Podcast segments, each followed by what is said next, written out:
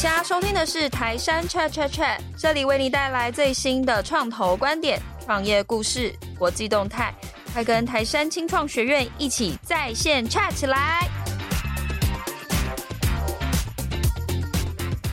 欢迎收听台山 Chat Chat Chat，我是今天的来宾，创业小聚的凯尔，我是台山的 Pola，帮你介绍我们另外一位来宾，台山的 Angela。Hello，大家好，我是台山的 Angela。我们今天开场奇怪，因为今天来了一个我们平常非常熟悉，在新创圈应该就是无人不知、无人不晓的凯尔。就是听到这样的称号都有点心虚，就无人不知、无人不晓这种。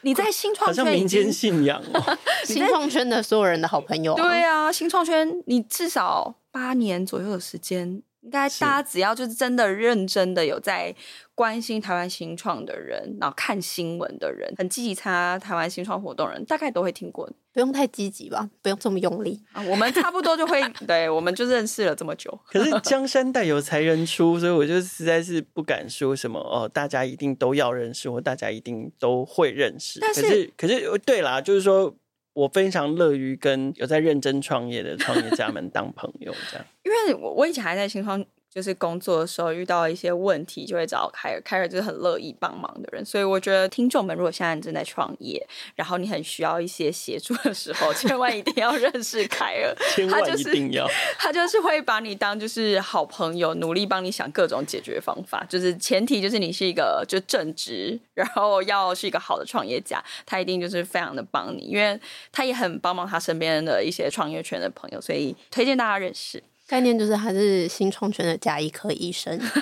哦，差不多差不多可以是这样，或者是土地公守望相助亭，土地公土地公。好，我们今天开场呢，一样就是会用数据来跟大家聊一下。最近台湾大部分的人应该都会去参加 Meet Taipei。Meet Taipei 呢，它在十一月中已经就顺利的落幕了。那今年是 Meet Taipei 的第九届，今年其实已经又创一个就是参展人数的一个新高，达到了约七点二万人参加。那参展新创其实也超过了四百五世家，如果你有去，你就会发现今年的展区就变更大了。就是今年呃，Meet Taipei 在呃花博的外面外围的部分的话，也有设立一些展区。那那边有一些国际的新创跟一些 FinTech 相关的一些团队在那边。那可以看得出来，今年就是越来越盛大。其实 Meet Taipei 从草创期到现在有更多元的面貌，那就蛮想要来跟凯尔来聊聊看，就是。凯尔基本上应该算是这整个活动一个很重要的幕后推手。那作为包括像 Meet Taipei 跟创业小区这两场活动，基本上都是由你就是整个算是一手带起来的一个两大活动。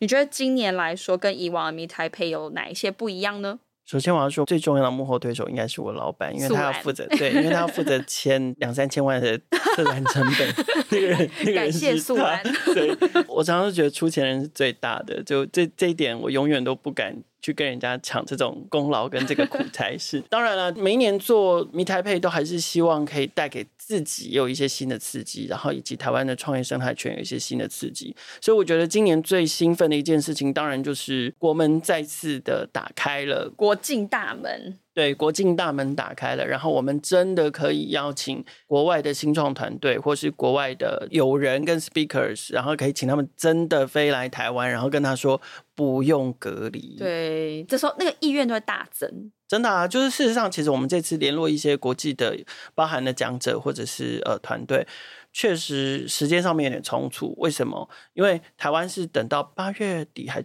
九九九月底，九月底才宣布，所以即使我们这些招商跟还有跟海外的联系，我们大概都是七八月就开始了。可是真正一切开始启动就是十月，因为每个人都在跟我们要答案，就是说那台湾隔离，对台湾要要不要隔离，然后台湾会开放嘛？然后我们就是不定期的跟他们 update 消息，就说哦，我们的 NDC 说。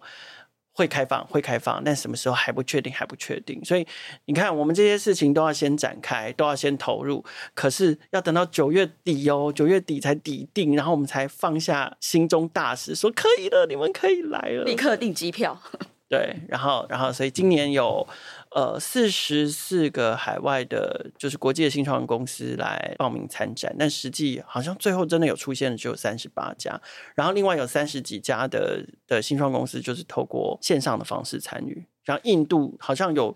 十二还是五个十几家新创公司报名，但他们全部都是线上。那真正有来到台湾的，还是以美国、日本跟新加坡的新创团队最多。你知道他们通常就是这些海外的团队想要来台湾参展的目的是什么吗？呃，对他们来讲，Meet Taipei 做这个海外新创的专区这件事情，今年其实不是第一年了。那我们应该是从二零一六年开始做。那其实不同的时候都有不同的不同的意义。就是最早的时候，其实那个比较像是介绍台湾的创业环境，让海外新创公司认识，然后也确实包含像。呃，香港的新创公司到现在还是还是蛮喜欢台湾这样的一个创业环境的。也许我们等一下会聊到，就是台湾的创业环境相对来说，其实都还蛮舒适的，蛮舒服的。那对于海外新创团队来说，第一个，如果他们有兴趣要发展台湾市场，甚至是亚洲市场，台湾其实会是一个好的。好，落脚的对海外的海外的据点这样子，嗯，也是一个好落脚的地方，因为真的蛮舒服的，然后创业成本也比较低，然后国际化的程度又够，然后人才素质还不错，这是一个。那第二个，确实台湾还是有一些创投，不只只看台湾的新创，也看海外的新创，也投资海外的新创。所以对他们来说，有机会跟台湾的创投接触，或者是透过这种 Meet Taipei 这种大型的活动，在台湾的创投面前去 present 自己的 idea，对他们来讲也是一个好的曝光的机会。所以其实主要探索市场，然后探索创业环境，跟探索台湾的创业生态圈，应该都是这些海外的新创公司有兴趣来台湾看看的主要原因。其实我这边还蛮好奇的，因为你刚刚提到还蛮多不同国家的新创来到台湾，然后 Meet Taipei 现在也经营了这么多年。那最最近几年，再加上就是特别是今年。就是大环境因素以及一些就是地缘政治的因素影响，有没有发现就是可能今年有没有比较特别的国家的新创来到台湾，想要找不一样的资源？如果说要谈到可能跟政治或者是外交比较有关系的因素的话。我想这几年就是欧洲，尤其我们有特别有在交好的中东欧、中东欧国家，对，例例如例如像捷克，好像这一类的新创，但是捷克今年没有新创团队来啦。但是像我们近几年都一直主打要结盟中欧的国家或东欧的国家，就会开始慢慢慢有部分的新创团队会来。那反过来讲，谁不来，确实比较可惜的是香港的新创公司，就是我觉得因为在这两三年。从疫情到香港自己本地的这个环境，然后到两岸的情势，就是香港的新创公司也确实是少了一些。其实早期我们在邀请国外的新创团队来台湾的时候，香港曾经一度是一来就来二三十家，然后其实我们也很开心，就是大家语言相近啊，然后文化相近，可是创业的个性又不太一样。那个时候我们其实结交了蛮多朋友的。我印象应该是二零一九年的时候，香港的团队来了非常多，在 Meet Taipei 参展。嗯、那一年我应该三十几家是那一年哦，因为几家我不确定，但我记得他那个展区包了非常的大，嗯、然后另外还有好像法国、奥地利之类的，我现在有点点忘。但那一年我印象非常深，就是国际化元素非常的。那年好像一百出头家国际的新创团队在在米台北然后真的香港大概就。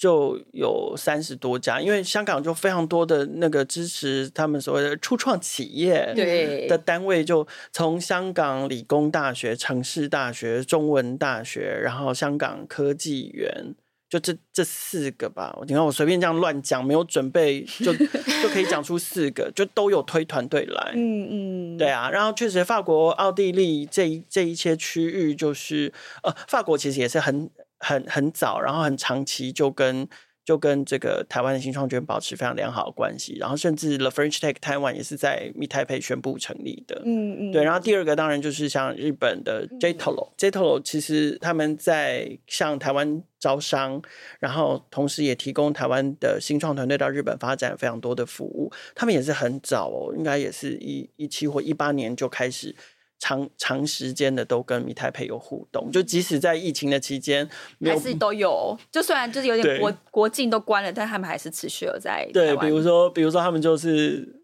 人在香港跟日本，然后就透过海外连线的方式，然后讲给我们现场的观众听。嗯、对，或者是直接就办线上的讲座。就即使我们都没有办法在 Meet Taipei 的现场做一些什么，可是还是会在密太配的期间，even 用线上的方式，我们都还是进行都都保持联系。我我自己觉得，我看就是就每一年去参加 Taipei，然后每一年的收获都是在说，当然第一个是了解更多台湾有哪一些新的新创，然后哪一些新的题目是大家可能更关注，然后更多人投入的。第二个其实就是看海外这一块，因为其实。以前会蛮好奇说，哎，为什么这些团队想要来台湾？他们看上台湾什么？对，而且我们没有付他们机票跟住宿，就他们都自己来。对，我们只有给他们一个免费的摊位，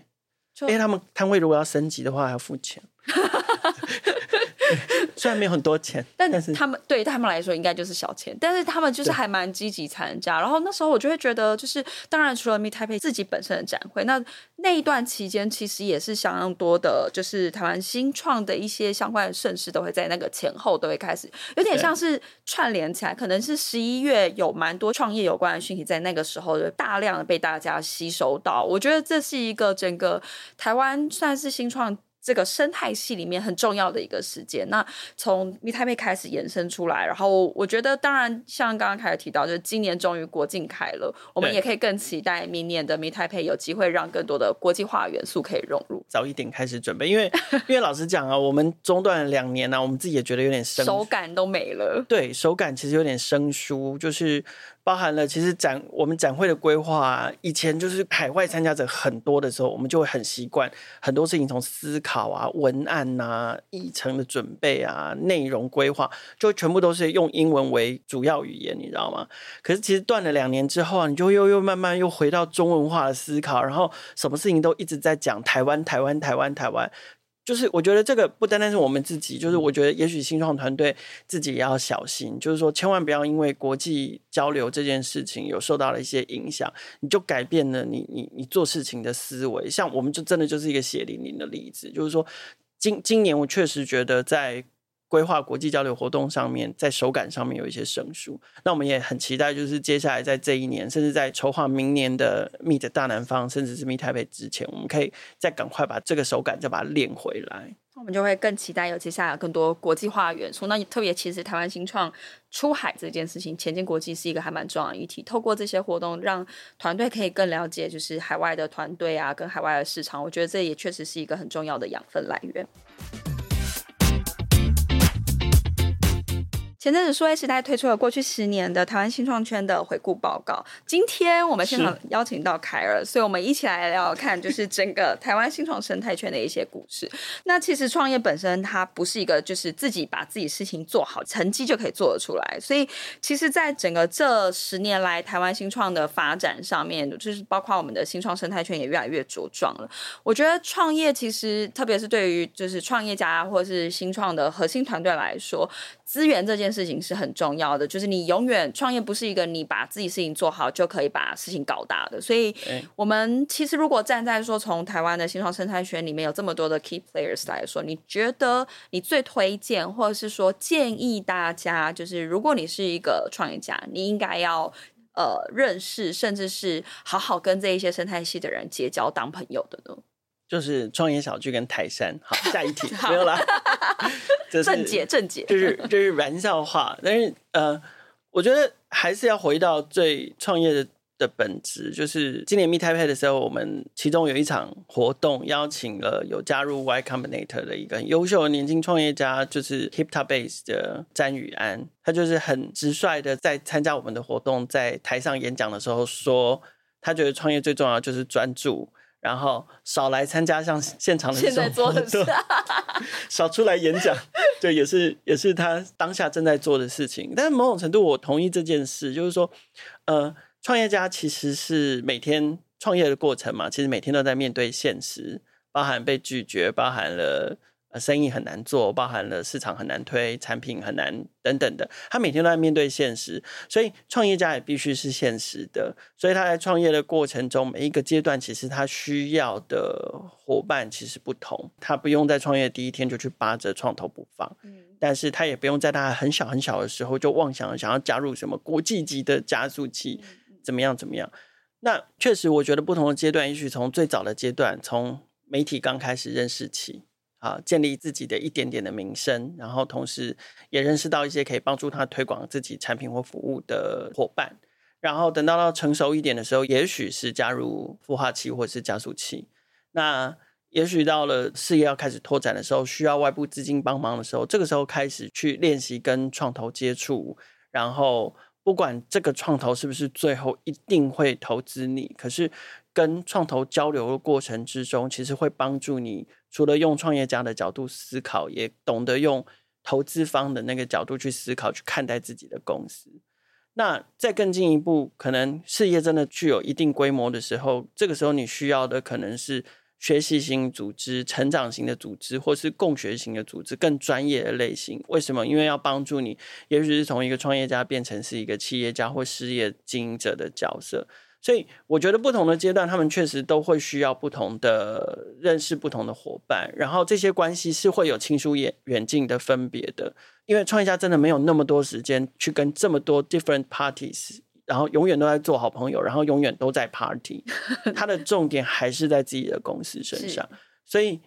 这样的现实是我觉得是 OK 的。可是如果真的要说一个，不是说我们我们要老王卖瓜，而是我觉得不同的阶段，媒体对于新创公司、对创业公司来说，其实都还是蛮重要的啦，因为。它从早期可以帮助你建立一点点的名声跟建立信用，到创业的不同阶段，你总是会有需要，不管是找人呐、啊，啊，你想要处理公关危机啦，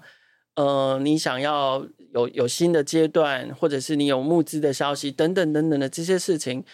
呃，我我觉得媒体在不同的阶段多多少少都还是会帮创业公司发挥一点一点价值跟功效。那至于这个媒体关系是不是需要多么努力用力去经营或者是奉承，我觉得其实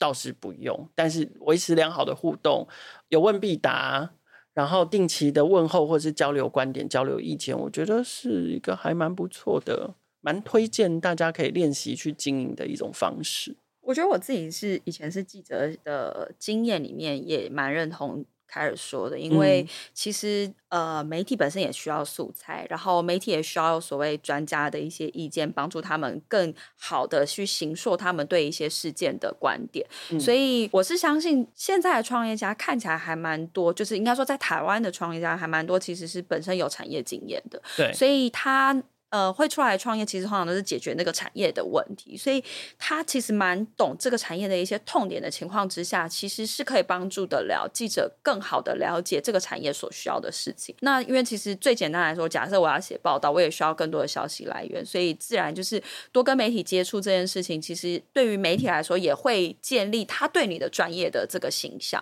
那当然就是所谓，我觉得就是不需要太刻意，因为就像假设你想要募资。你跟你的投资人太刻意的经营之下，也会 吓跑人家，所以不晓得。讲你是挂强，对啊，你是我用的这条，你就逗你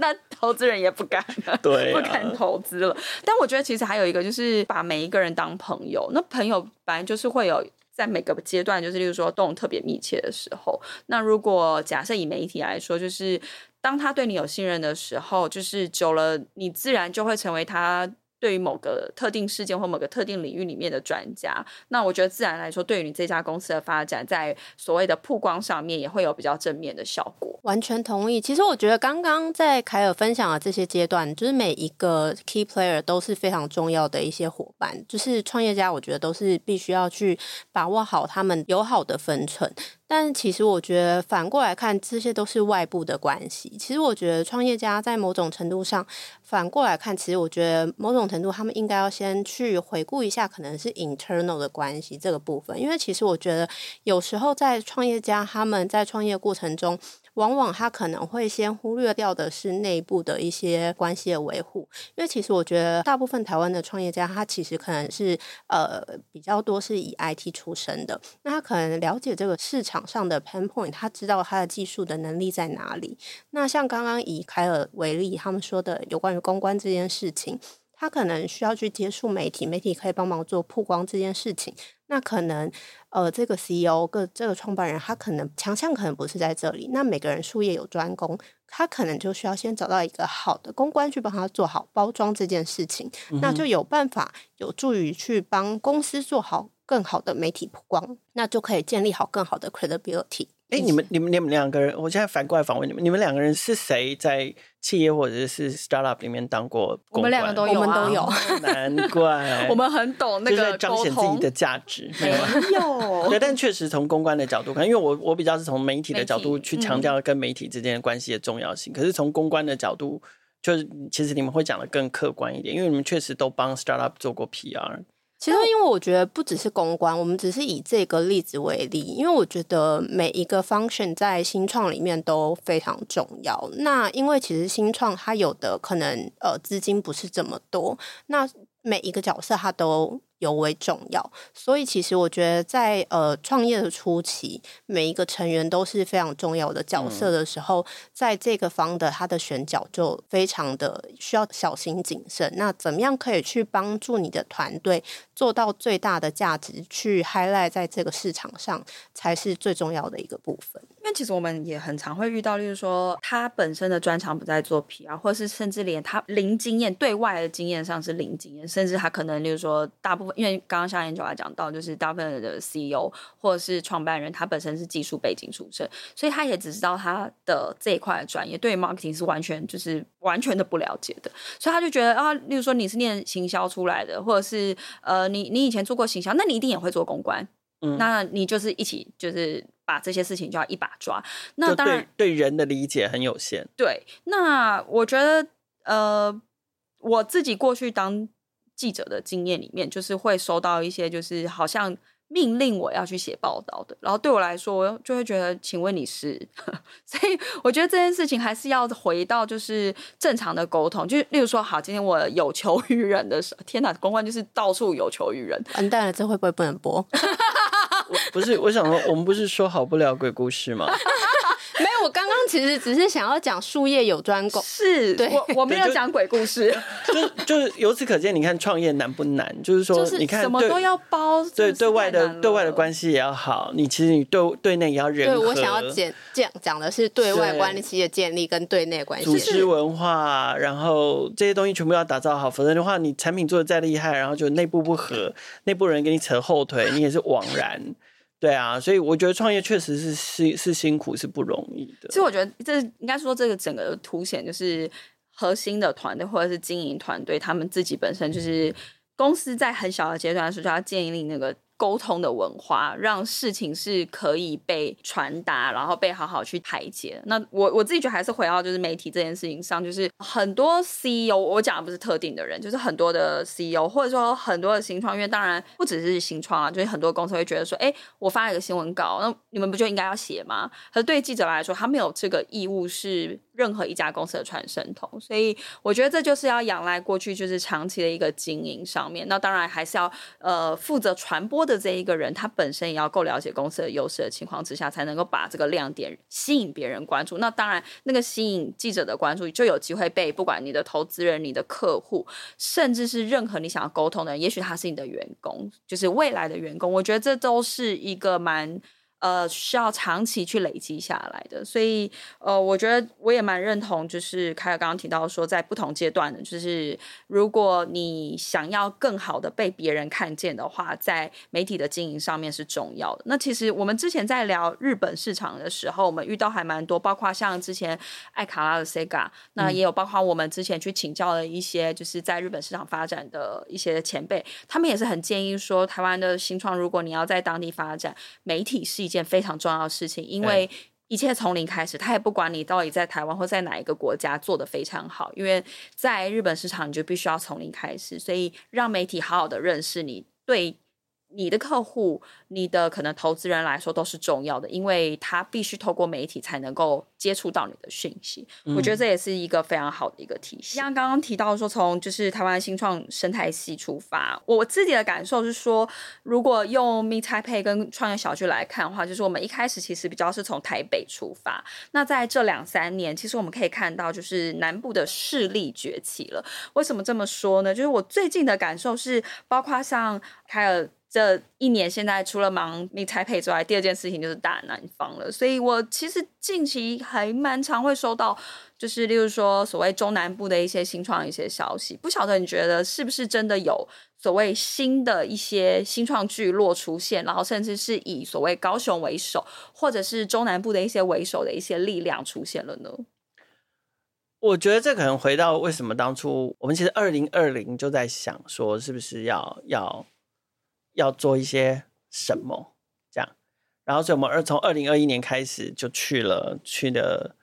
以高雄为中心，然后做了一个所谓的大南方的创业社群的经营，这样。一开始为什么会在高雄？我们目光是锁定大南方，嗯、就是说早年我们一刚开始做 Meet Taipei 的时候，就是定了 Taipei 这个名字，主要是因为希望避免一些这个名称上面的国际争议，然后又又希望它具有国际识别度。但确实我们也就接获了一些抱怨，就是说啊，为什么是台北？这样，嗯、所以我们我们这一次锁定第一个是我们本来就是不希望它聚焦在单一的城市，然后第二个我们也希望我们看的。就是以一个区域来来看待，我们不要只是看城市这样。那会不会中部的朋友下次会开始抱怨？当然是会的，包含我知道像东部，我知道像新竹的朋友，其实也一直希望我们可以去这样。所以这次其实，在 Meet Taipei 的现场，我也有碰到那个那个新市总联盟的发起人一个。新竹的这个数位二代的共学团体的的发起人，他也在那边说，有没有没有可能在新竹这样子？我我就跟他分析了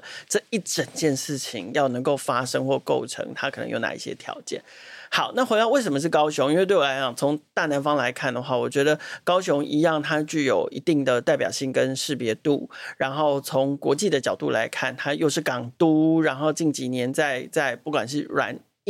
传统的重工业到发展到新经济的的这个产业条件，其实也符合我们想要谈呃数位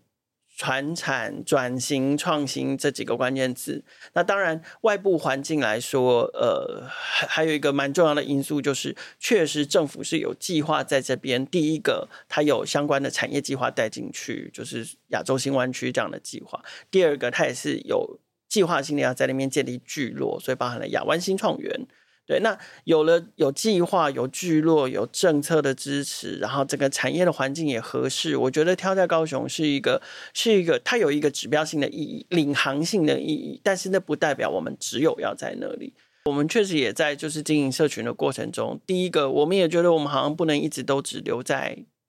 北部。跟北部的创业家交流，然后第二个确实包含了跟着 AMA 啊，一起我们跟跨区域的的新创团队交流之后，我们也发现就是说，哎，其他的就是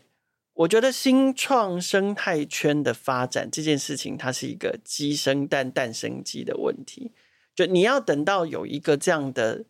生态圈出现才去经营它，还是你必须要去经营？那这个生态圈会越来越明显。就你也不能说那里没有生态系，或那里没有社群，有，那只是有没有有没有人就是有计划性的、有规律的去经营，可能还比较缺乏。那我们就觉得说，好啊，除了希望自己跨出舒适圈。OK，当然这个理由我觉得太自我感觉良好了。OK，然后第二个就是说，我们也觉得我们应该要去认识新朋友，然后认识完全不同的产业样貌跟社群样貌，所以就觉得说，在这么多条件综合起来之下，好像去做 Meet 大南方是一个，是一个对，是一个合适的天时地利人和这样。因为我们最近其实跟呃。算是合作单位，对合作单位请教的时候，他其实有提到说，他觉得不能说合作单位的名字不好啦，因为我担心大家都去找他，那我们就没有合作的机会。对，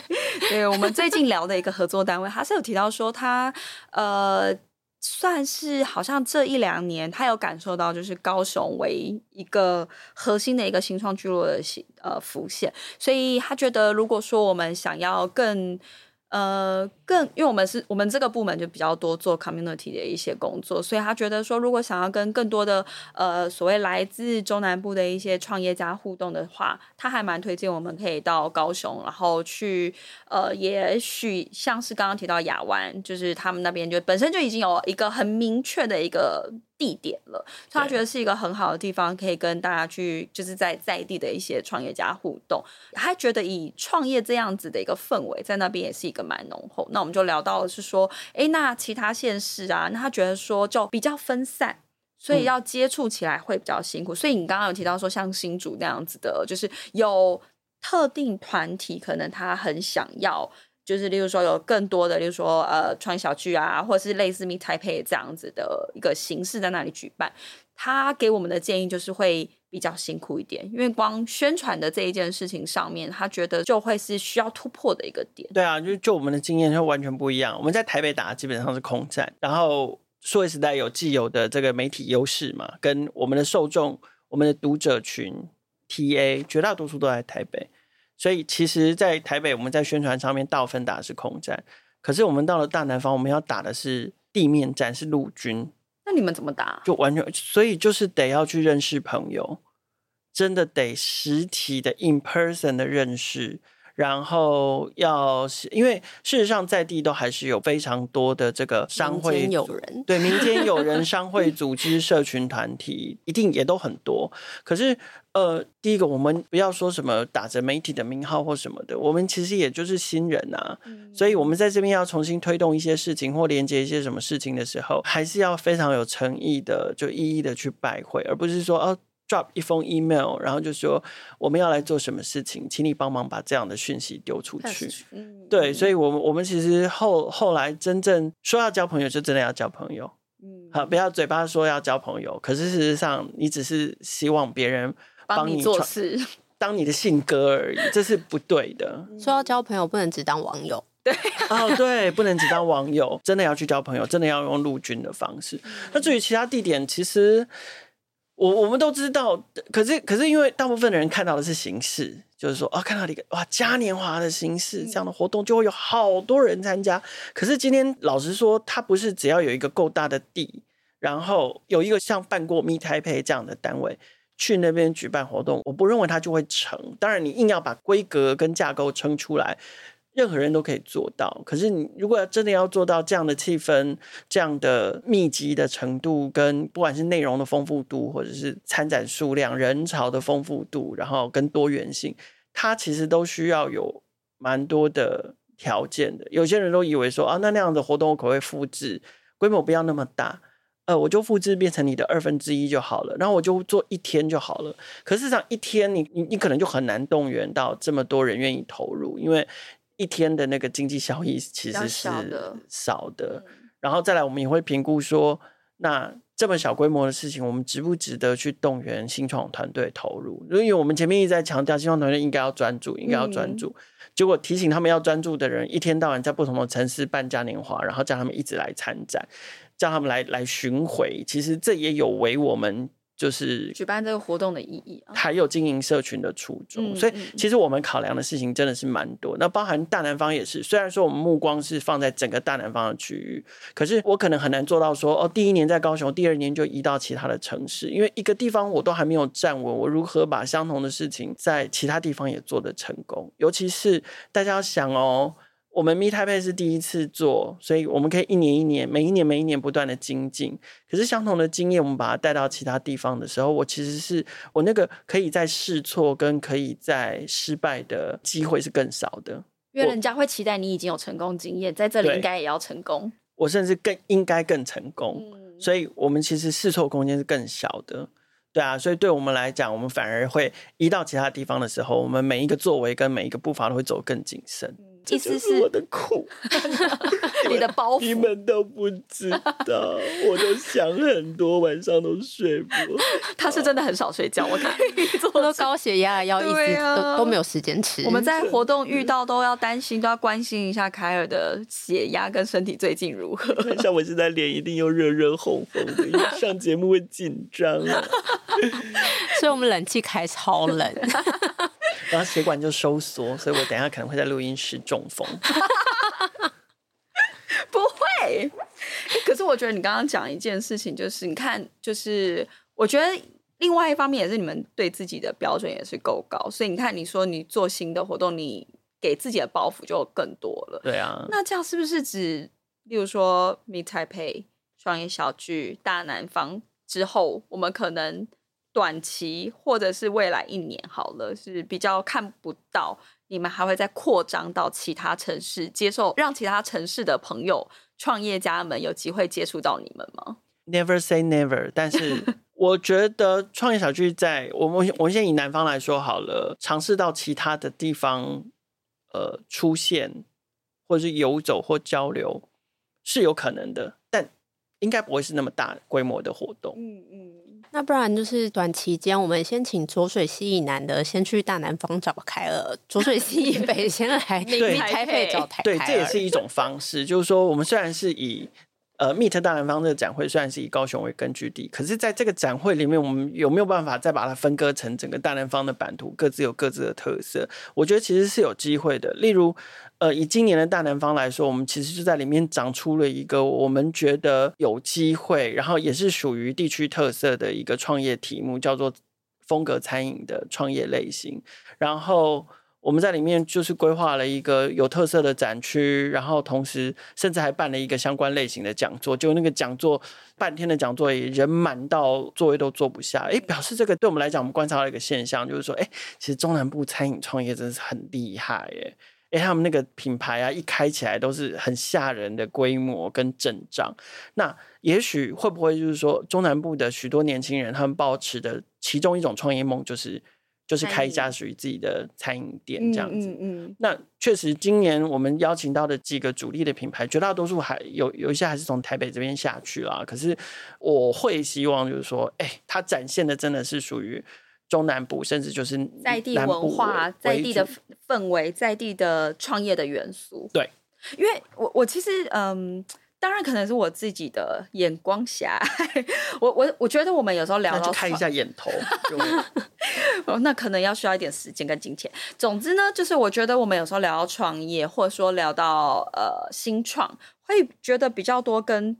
科技相关，不管它可能叫做高科技的公司，或者例如说 bio 的公司等等。其实我们好像我我自己啦，我觉得我比较少会想到会是说，诶，他做餐饮，但他可能有一些创新的元素，然后去颠覆过去的一些消费者体验。其实我觉得，特别是这个世代比较重视消费者体验这件事情，所以其实你刚刚提的这件事情，就让我想到，例如说我们刚刚讲中南部，就台中就有非常多。大的，然后就是体验给消费者体验，就是很惊艳的一些餐厅。那它可能是连锁的，甚至不一定是餐厅，它可能是手摇杯等的。其实真的确实是中南部这几年出现非常多很不错的品牌。那如果当然大南方未来在可能所谓叫活动安排、议程安排上面有机会去融入在地的一些文化元素进去的话，我相信对于在地的需求上应该会更贴近他们的。谨遵教诲。但我但我还蛮好奇的，因为你刚刚有提到，就是你们观察到中南部的这些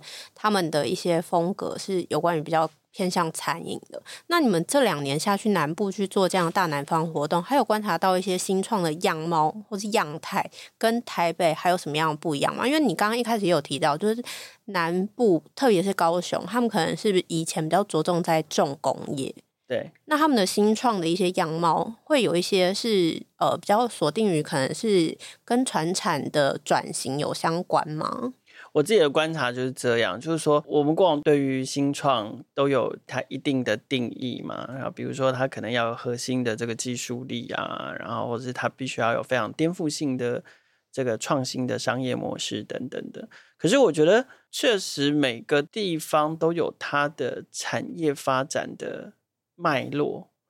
因为有脉络才有属性。我觉得大家看事情有时候不能太去脉络去看，就是说哦，它就是这样。那所以在有一定的脉络之下，我有时候对于大南方都是就是去认定谁才符合这个来参加我们这个社群的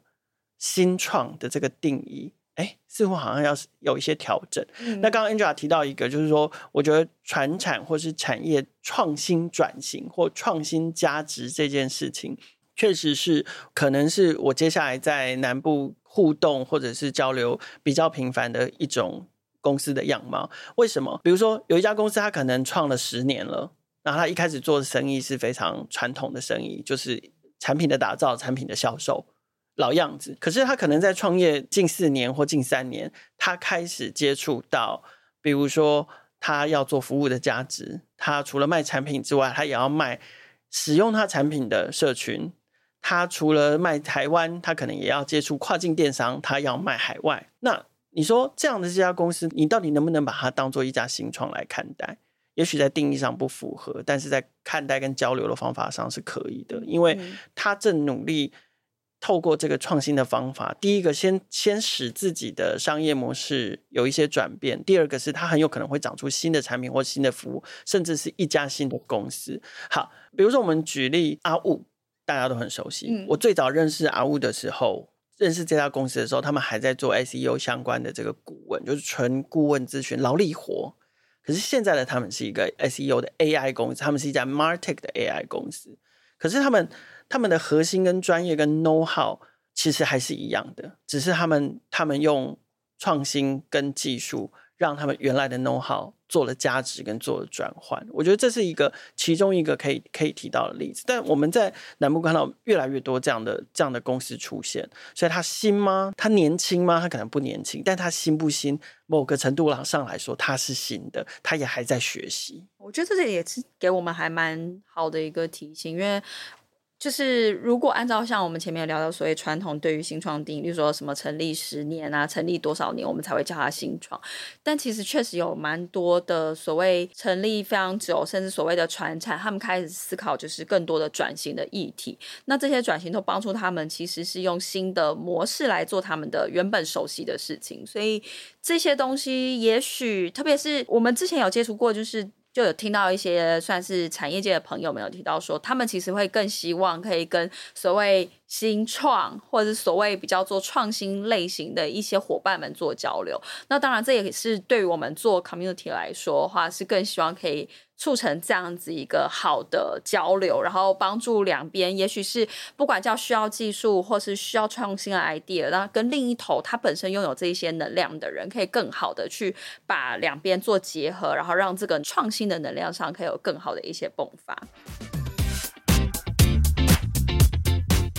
今天想介绍的独角兽是大家都耳熟能详的 SpaceX 这家民营航太制造商呢，跟太空运输公司目前的估值已经达到了一千两百七十亿美元。SpaceX 是率先投入研究可回收火箭，那火箭发射的相关费用就占了七成的成本哦。伴随着这个 SpaceX 的创举，也带动了火箭发射业务成本的大幅降低，也被看好带动商业卫星产业的蓬勃发展。这几年，台湾也兴起对于太空卫星产业的讨论，也开始有不少的新创投入相关的工作。对于国防来说，太空卫星产业有它的必要性。不过，我想从这个台山的角度来看，新创产业的发展也展示了台湾新创投入创业的题目将会有更多元化的方向。天哪，我觉得我被篡位了。没有从台山的角度，他写我啊，他写我觉得，看我只要有脚本就哇，糟糕，大家知道我照本念。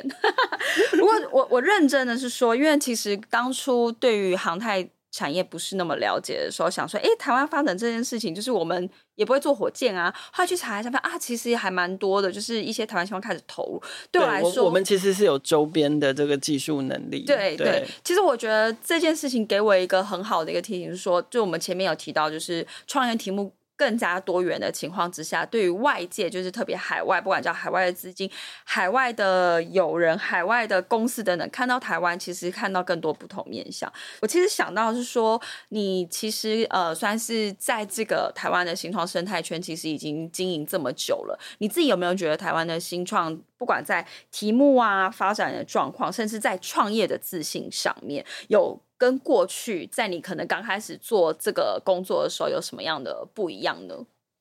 我觉得这几年这样看下来啊，讲一个这到底算是好还是不好？就是台湾的创业环境现在相对来说启动条件相对容易很多。那当然了，我我相信还是会有很多创业家不同意，会觉得说啊，创业很难呐、啊，绝对不是你们想象的那样，或者是在台湾的创业环境还是不友善呐、啊，等等。可是。我必须说啦，就是也包含了我们跟其他国国外的团队交流的结果，就是他们会觉得台湾相比之下还是比较属于创业的温床、舒适的地方。对，那即使比如像我前面讲的嘛，你看香港为什么那么多团队要来？第一个。他们同样来在香港创业，跟来台湾创业，呃，可能在台湾租到的房子，用相同的价钱租到的房子，可能空间就比大很多，香港大很多。嗯、对，花费又便宜，嗯，东西又好吃，人才也 OK，然后呃，infrastructure 也好，电信啊什么的，然后电电力、水利这些便宜，水电网络 对交通，所以坦白说，这样子相比之下，你说台湾是创业的温床，其实其实不为过。那 even 连我们今年一直在讲那个资本寒冬即将降临，然后 YC 红杉都这样警告。可是大家在台湾真的觉得冷吗？当然有一些变化，可是包含说也是在做的这个创业大调查，说是暖冬嘛。嗯，OK，所以我觉得这个是环境上的变化。那环境环境的变化造就了创业家怎么样的变化呢？第一个，创业公司的数量没有变少，还是持续不断的出来。可是老实说，创业题目的那个多元性就会稍微让大家会觉得略显。无聊了一点，就是说，同样的题目，过去可能只有一两家公司会做，现在可能同一个题目会有十家、二十家公司都会做。那你就必须要在这十家、二十家里面去找出那个起点在哪里，真正创造差异的，真正会有成长机会的，真正未来它会有爆发性的那个那个差异化在哪里？这这是呃，这是第一个，第二个。也确实就是比较少让人看到真的非常耳目一新的题目。我觉得这个不能怪创业家，也不能说是台湾环境，而是我觉得我们世界已经发展到一个挺发达的的程度，所以有什么样新的题目是真的满足了我们在生活中或产业中或是商业环境里面的痛点，那个痛点越来越少。所以那个创新也就跟着变得比较少，进而也就影响，这是创业题目的选择。那进而我觉得也影响到创业家特质的改变了。就是说，早期的创业家，因为创业真的是一个风险特别特别高的事情，那一旦失败了，对一个人的影响也也蛮大的。所以过去的创业家也许可能是更需要这个冒险的精神，因为大部分的事情都是未知的，然后梦也是抽象的，这样。可是现在。在这个比较舒适的创业环境之下呢，我觉得要能够成功的创业家特质就会变成是他是勇于挑战的，他挑战的可能是不可能，或者是他挑战的就是是是困难，他挑战的就是问题，很务实的问题。那他还需不需要做大梦？因为做做梦的成本越来越低嘛。可是他需要的就真的是。做完梦之后，就真的要有解决问题的能力。所以我觉得这是这一段时间以来自己跟创业家们相处跟互动之后得到的，得到一些小小心得。